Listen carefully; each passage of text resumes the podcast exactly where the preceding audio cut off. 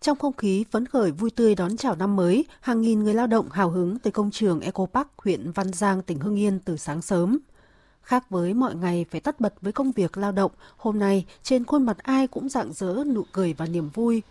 Trong hàng dài công nhân xếp hàng chờ khám bệnh miễn phí, chị Đào Thị Thùa ở Phú Xuyên, Hà Nội phụ trách đội thi công điều hòa và ống thông gió tại công trường vui vẻ bày tỏ. À, hôm nay là cảm xúc của của tôi rất là vui và hạnh phúc. À, tôi à, rất là cảm ơn công ty và à, các đội ngũ kỹ sư đã tạo điều kiện cho anh em chị em công nhân chúng tôi được à, à khám bệnh và à, lại được tặng quà lại còn được vui chơi đem lại cho mình là được cái niềm vui và à, cho gia đình cũng được niềm vui và hạnh phúc. Đón chào năm mới. Xin chân thành cảm ơn đây là năm thứ hai chương trình xây Tết được tổ chức với nhiều hoạt động phong phú hấp dẫn, đem lại niềm vui và hạnh phúc cho người lao động trong dịp Tết đến xuân về. Tại công trường, tập thể công nhân được khám bệnh, tầm soát và tư vấn sức khỏe, cắt tóc, chụp ảnh lưu niệm miễn phí. Thông qua chương trình, 1.800 phần quà Tết cũng được trao cho công nhân làm việc tại công trường Eco Park và công nhân làm công tác vệ sinh cầu đường trên toàn tỉnh Hưng Yên. Ngoài ra, ban tổ chức cũng cung cấp những tấm vé hoặc chuyến xe trở về quê miễn phí, hỗ trợ công nhân được sum vầy đón Tết cùng người thân và gia đình.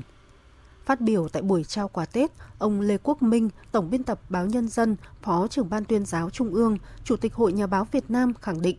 Chương trình Xây Tết 2024 là hoạt động ý nghĩa nhằm triển khai chỉ thị của Ban Bí thư về việc tổ chức Tết Nguyên đán Giáp Thìn năm 2024.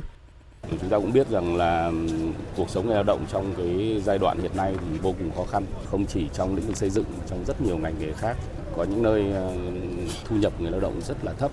cho nên để họ duy trì cuộc sống để có được những cái Tết cùng với gia đình thật là vui thì cũng không phải là đơn giản. Nên là chúng tôi mong có nhiều tổ chức, tập đoàn, doanh nghiệp hơn nữa tham gia chương trình này. Chúng tôi cũng mong các cơ quan báo chí cũng lan tỏa cái thông điệp này vì ờ, báo chí có cái vai trò là giúp nâng cao nhận thức của chủ doanh nghiệp, nâng cao nhận thức của xã hội trong việc quan tâm đến ờ, đời sống của người lao động và hy vọng sẽ ờ, nhân lên được cái hoạt động này rộng khắp hơn trong toàn quốc